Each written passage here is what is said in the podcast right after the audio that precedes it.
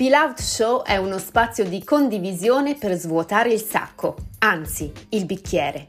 Un podcast condotto da me, Laura Donadoni, per dare voce a personalità e professionisti che vogliono condividere il loro sapere, testimoniare con coraggio la loro storia, i momenti di ispirazione e difficoltà della loro carriera, le situazioni che vorrebbero cambiare per un futuro migliore. Buon ascolto!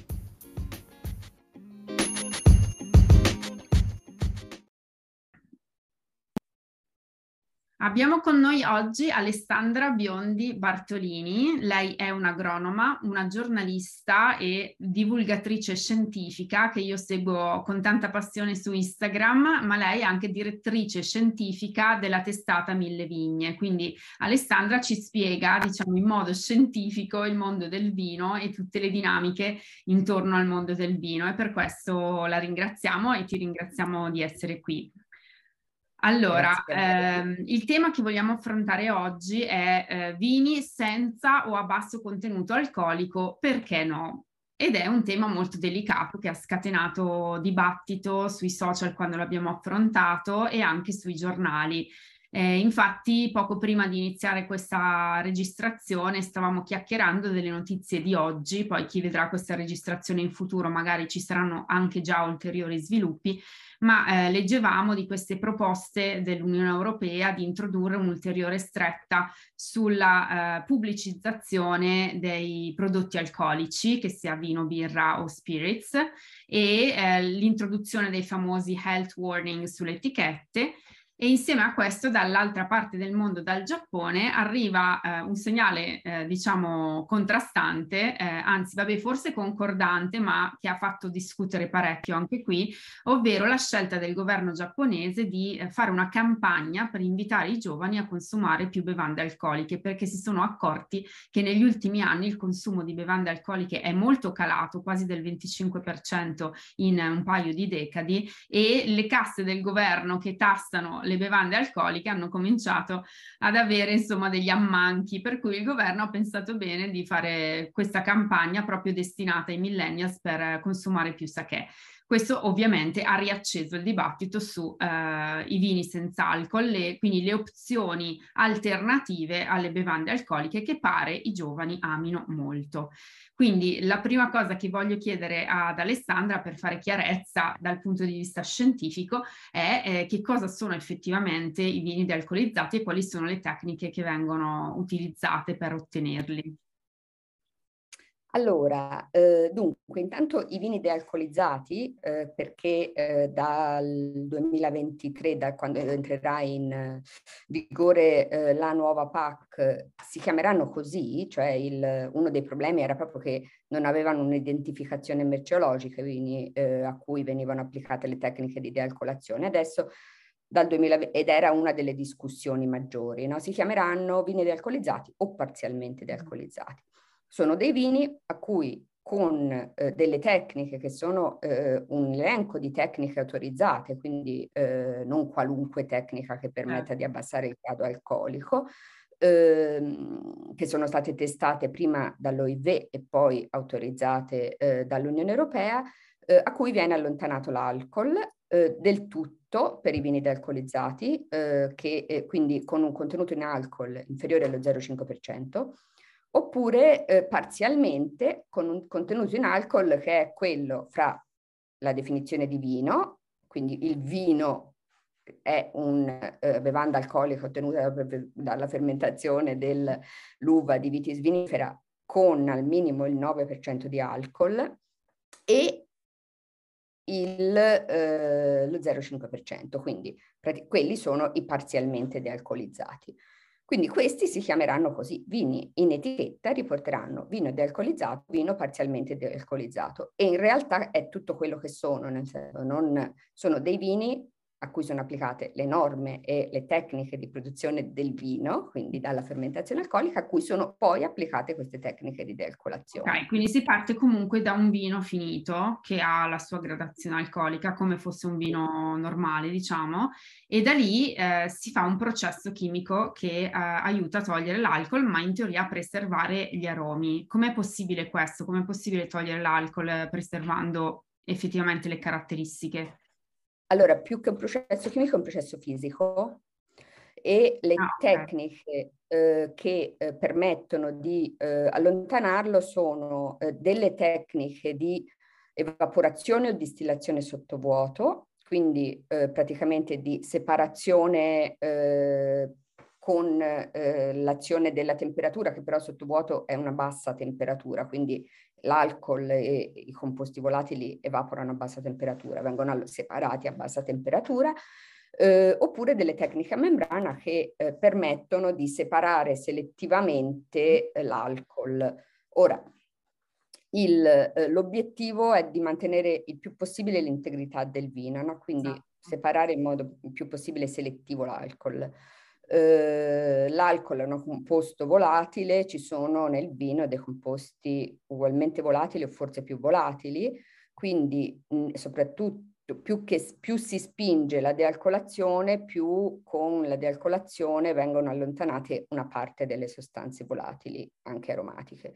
Quindi il, eh, uno degli aspetti su cui eh, si, si dibatte di più è se rendere possibile nei totalmente dealcolati, perché i parzialmente dealcolati applicano praticamente esattamente le stesse tecniche eh, che applica un vino, se rendere possibile il reintegro non di aromi esogeni, quindi non aromatizzare queste okay. cose, eh, ma il reintegro degli aromi una volta che sono stati separati, quindi, quindi se eh, con la dealcolazione l'alcol si porta via alcuni aromi, vengono reintegrati. In realtà in questo momento chi li produce utilizza spesso delle varietà molto aromatiche, tipo il Riesling, eh, per, in modo da, eh, anche se eh, diciamo che il, diciamo il potenziale iniziale sia un, un bel gruzzoletto da cui poi andare esatto. eventualmente, anche se si, se si perde qualcosa, mantenere, qualco, mantenere il più possibile.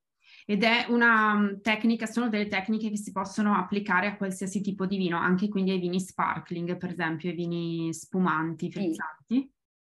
senza allora, perdere la CO2. Non, mm, sì, senza perdere la... Allora, non so esattamente, però sicuramente, cioè vengono, vengono eh, dealcolati, è una delle fasce di mercato più interessanti, esatto, quella degli, degli sparkling dealcolati. Eh, non, so, non, so, esattamente in che fase vengano dealcolati, ma sicuramente dopo la rifermentazione, perché l'alcol deve essere allontanato, quindi il, eh, anche in fase finale, esatto. Ho capito. E, ehm, per il momento, mh, diciamo, in Italia non è un mercato che uh, sta prendendo piede, ma in altri paesi del mondo invece sì, per esempio negli Stati Uniti dove vivo io, eh, addirittura le enoteche hanno già il reparto vini dealcolati e quando, sta, quando arriva proprio lo scaffale dedicato vuol dire che il trend eh, non se ne va, ma è destinato a rimanere eh, e quindi sto vedendo sempre, sempre più aziende che affiancano alla loro linea di vini una proposta dealcolata oppure eh, c'è chi salta sul cavallo vincente al momento quindi magari non è nemmeno un produttore di vino e decide di eh, andare in questo business diciamo da zero acquistando vino semplicemente e dealcolandolo. E credo che questo sia un po' il timore di tutte le polemiche che sono state sollevate anche in Italia, anche a livello europeo, quando si grida all'attacco eh, al comparto vinicolo perché questa, spunta questa tipologia di prodotti. Eh, come tu so che hai scritto diversi articoli sul, sul tuo appunto magazine a riguardo, come vedi la situazione?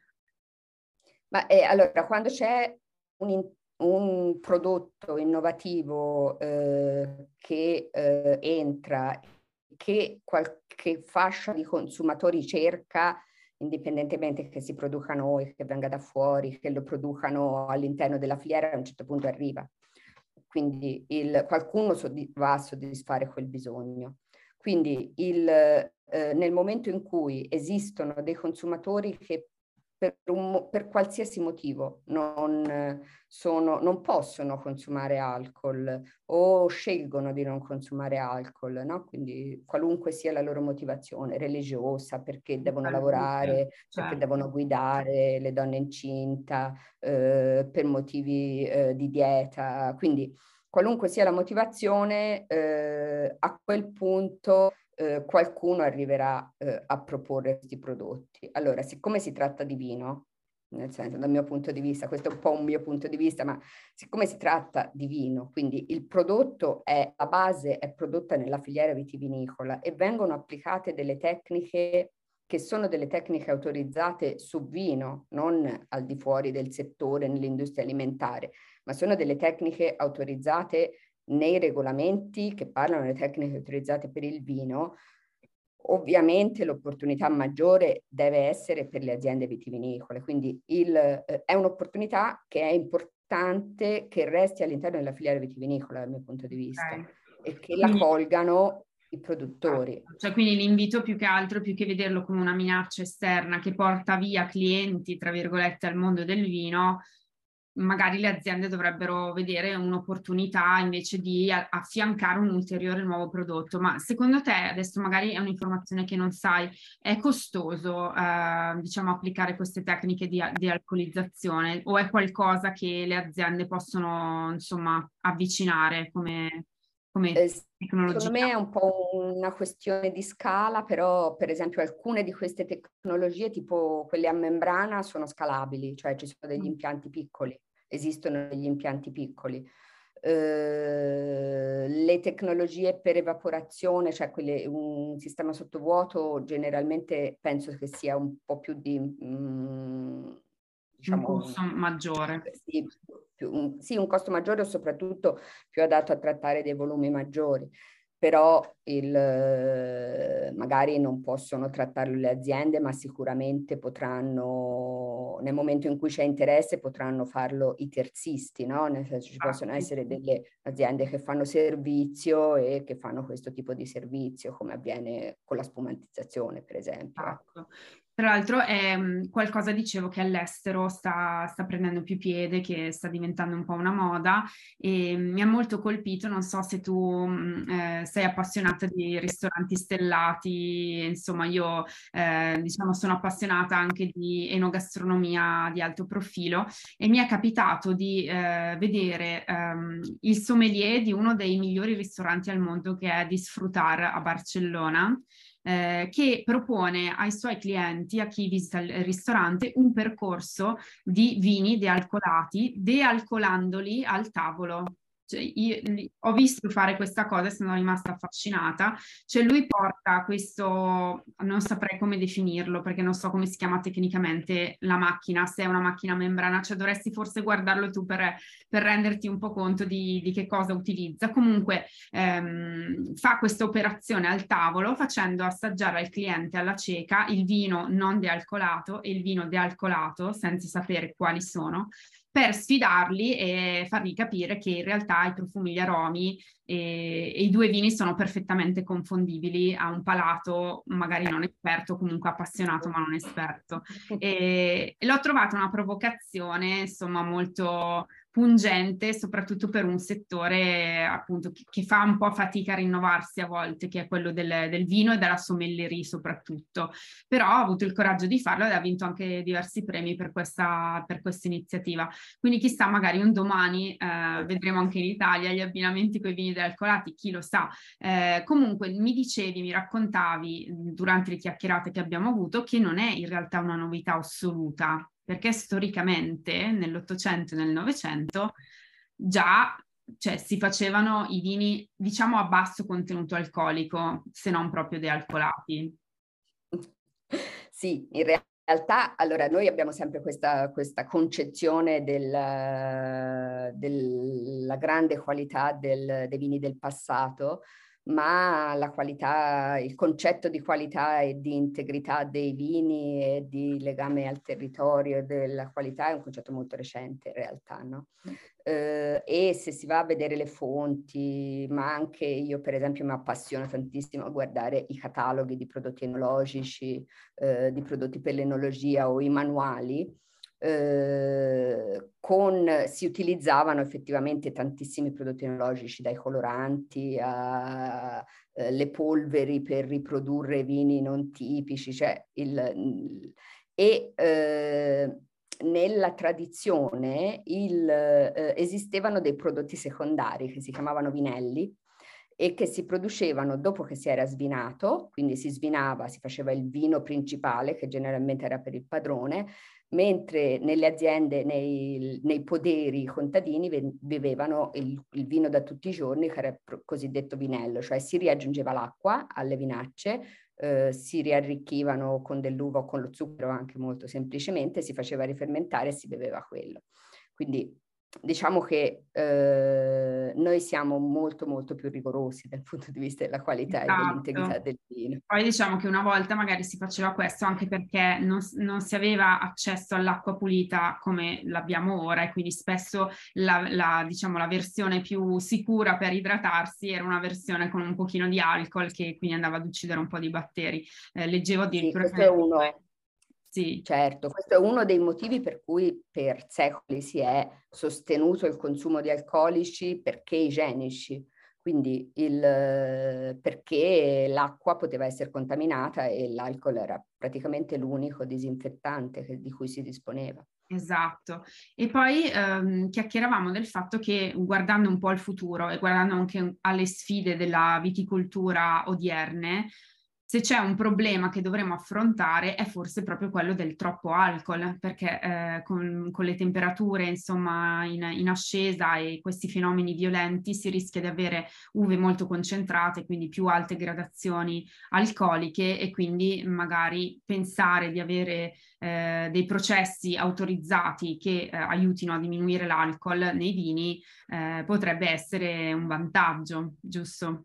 Sì, il, allora, la, la, dealcolazione sui vini eh, è autorizzata dal 2009, quindi entro, alcuni, entro certi limiti, che adesso non mi ricordo, ma mi sembra di, siano di, eh, del 20% rispetto alla gradazione iniziale, quindi intorno ai due gradi generalmente, i vini possono essere sottoposti a dealcolazione. Eh, il perché è stata autorizzata? Proprio perché eh, negli ultimi anni ci si trova sempre di più a dover eh, fermentare delle uve che sono sempre più zuccherine e quindi che producono vini sempre più alcolici e il vino sempre più, diciamo che il, non è necessariamente legato a una maggiore qualità, cioè non un vino che è conosciuto, che ha come tipicità una, eh, e quindi che è equilibrato quando ha un 12 gradi alcolici, se raggiunge 14 gradi alcolici non è più lui, no? Quindi il, bisogna, un, fra le misure di adattamento al climate change bisogna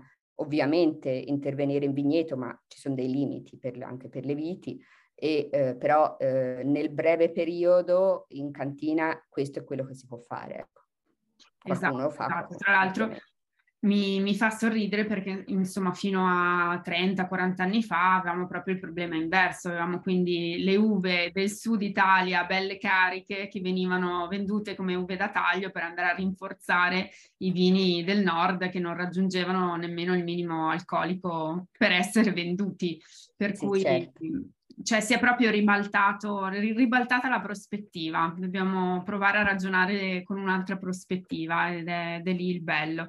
E, tra l'altro, vabbè, tu parli di questo tema da tantissimo tempo, ehm, da quando poi la, diciamo la prima eh, notizia eh, fu rilasciata nel 2021 appunto per, eh, sul fatto che l'Unione Europea stava cercando di regolamentare un po' il settore e in Italia è scoppiata ovviamente la polemica, cosa che sta succedendo di nuovo adesso sui giornali, tra l'altro, e tu hai cercato di fare un po' chiarezza già all'epoca, eh, spiegando un po' come stavano le cose attraverso appunto il tuo magazine Mille Vigne. Eh, infatti rimandiamo chi ci ascolta a, ai tuoi articoli, ne hai pubblicati diversi sul tema, giusto? Grazie. Sì, sì, sì, sì, su Mille Vigne e su altre testate. Eh, il primo allarme era uscito in maniera molto allarmistica, no? che eh, così poi avviene per creare il, il, la paura nel, nel pubblico e eh, era relativo al fatto che sembrava che l'Unione eh, Europea volesse autorizzare eh, la, ehm, l'abbassamento della gradazione alcolica aggiungendo acqua, quindi eh, l'Unione Europea vuole annacquare i nostri vini eh, e di tutto questo non c'è poi sicuramente stato traccia, no? quindi il, l'unico valutazione al momento non c'è. Mm. Era un, un, allarme strumentale, diciamo, cioè, esatto, come per alzare un po' il, eh, esatto, il tono. Esatto. E tra l'altro tu hai anche un podcast che si chiama C'è fermento, storie di uomini e microbi, con una collega. E di cosa vi occupate in questo podcast e come si chiama la tua collega? Allora, la mia collega si chiama Antonella Losa, siamo due eh, divulgatrici e eh, Antonella eh, è una eh, nutrizionista eh, e eh, abbiamo praticamente scoperto questa passione comune per le fermentazioni. Generalmente io mi occupo di fermentazioni alcoliche, lei quindi di cose che eh, fanno potenzialmente male, lei di cose che fanno molto bene come gli yogurt e, e, eh, o i, gli altri fermentati e abbiamo scoperto un po' un filo conduttore che è nella storia eh, nella storia degli alimenti e dei personaggi che hanno fatto la storia degli alimenti, quindi eh, praticamente si parla di fermentazioni, quindi si parla di eh, scoperte anche dei lieviti e dei batteri e si parla di scienziati, diciamo produttori e così via eh, in questo. E ci sono le prime 20 puntate, quindi disponibili, e si parla proprio di... Le prime 10 sono sul vino e poi ci sono tutte un'altra storia parallela che è molto interessante perché guarda est si conosce molto poco, che è quella sui latti fermentati. Interessantissimo, quindi andremo a cercarlo. L'ultima domanda che ti faccio Alessandra prima di salutarti è una domanda un po' personale, cioè come sei finita a eh, parlare di eh, vino e scienza, cioè quindi a fare divulgazione scientifica sul vino, qual è un po' il tuo percorso, perché so che chi ci ascolta è sempre alla ricerca di spunti e carriere nel mondo del vino e quindi il tuo percorso è sicuramente particolare, ce lo vuoi raccontare? Allora, io sono un'agronoma, cioè mi sono laureata in uh, agraria e ehm, i primi anni ho fatto ricerca applicata, quindi facevo ricerca applicata con le aziende e nelle aziende, non, non sono mai stata eh, interna all'università, in, però collaboravo con le università, quindi mi occupavo un po' sempre di innovazione, scelte e così via. Eh, scrivere mi è sempre piaciuto tantissimo. Uh, quindi facevo delle relazioni lunghissime, nel senso mi, diciamo, mi, mi sbizzarrivo negli aspetti tecnici per, per, poter scrivere. E poi a un certo punto uh, nel 2003, come spesso accade, uh, purtroppo aggiungo,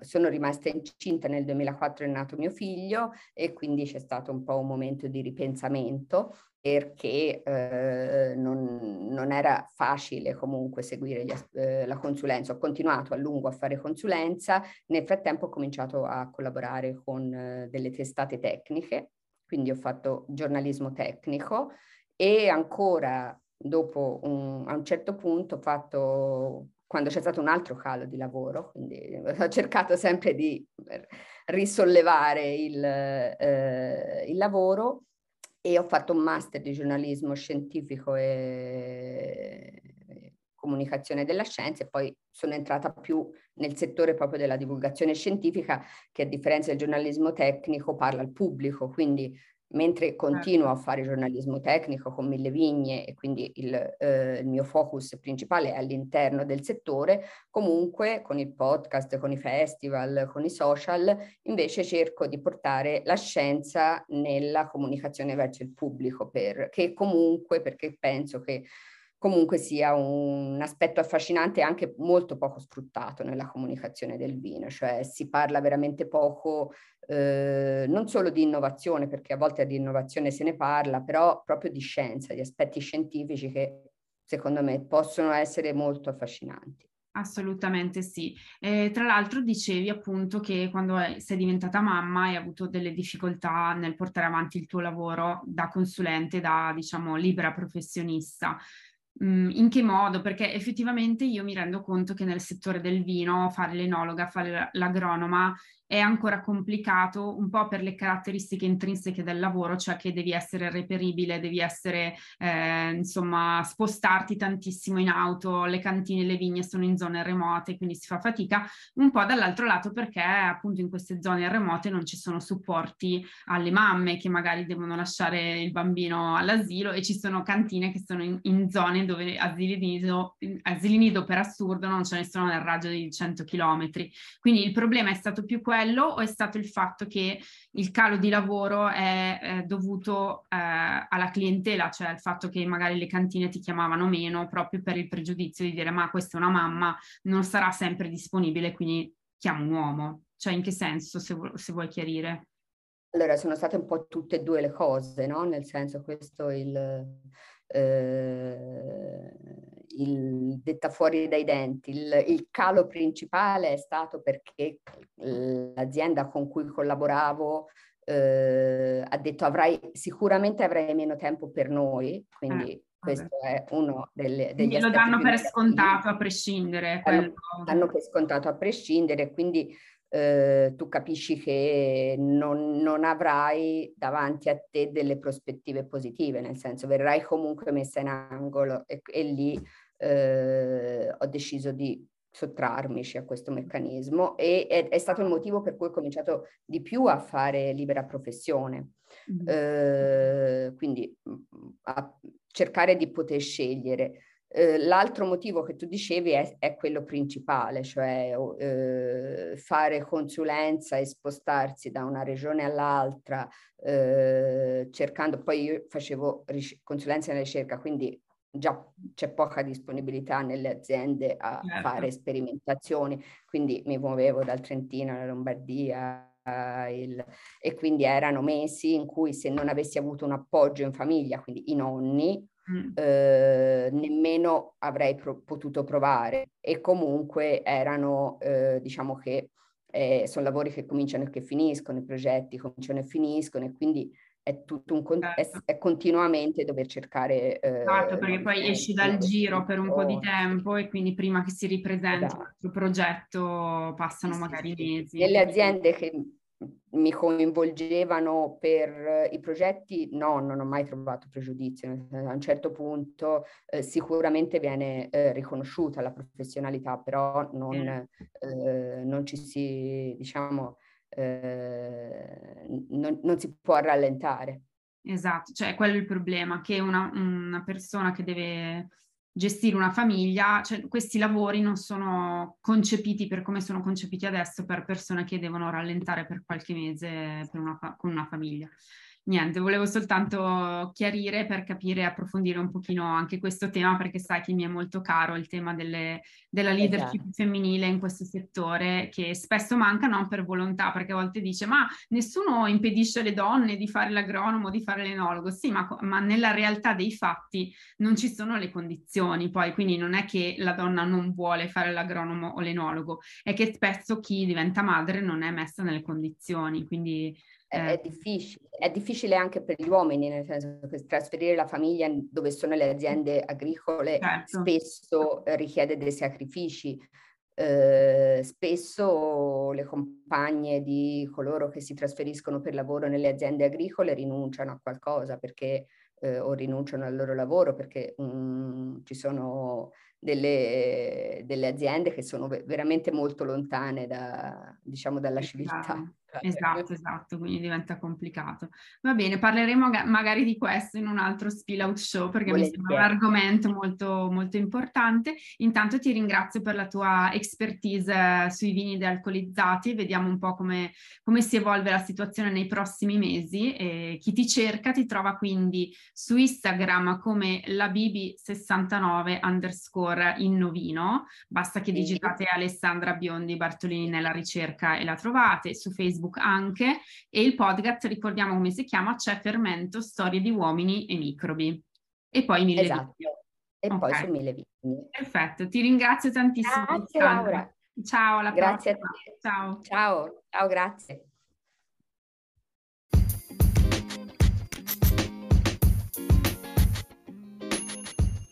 Questo podcast non ha sponsor, è un contenuto gratuito.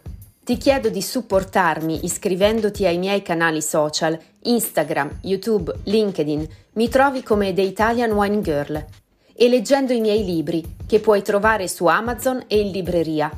È l'unico modo per darmi la possibilità di continuare con passione ed edizione questo lavoro di divulgazione. Grazie.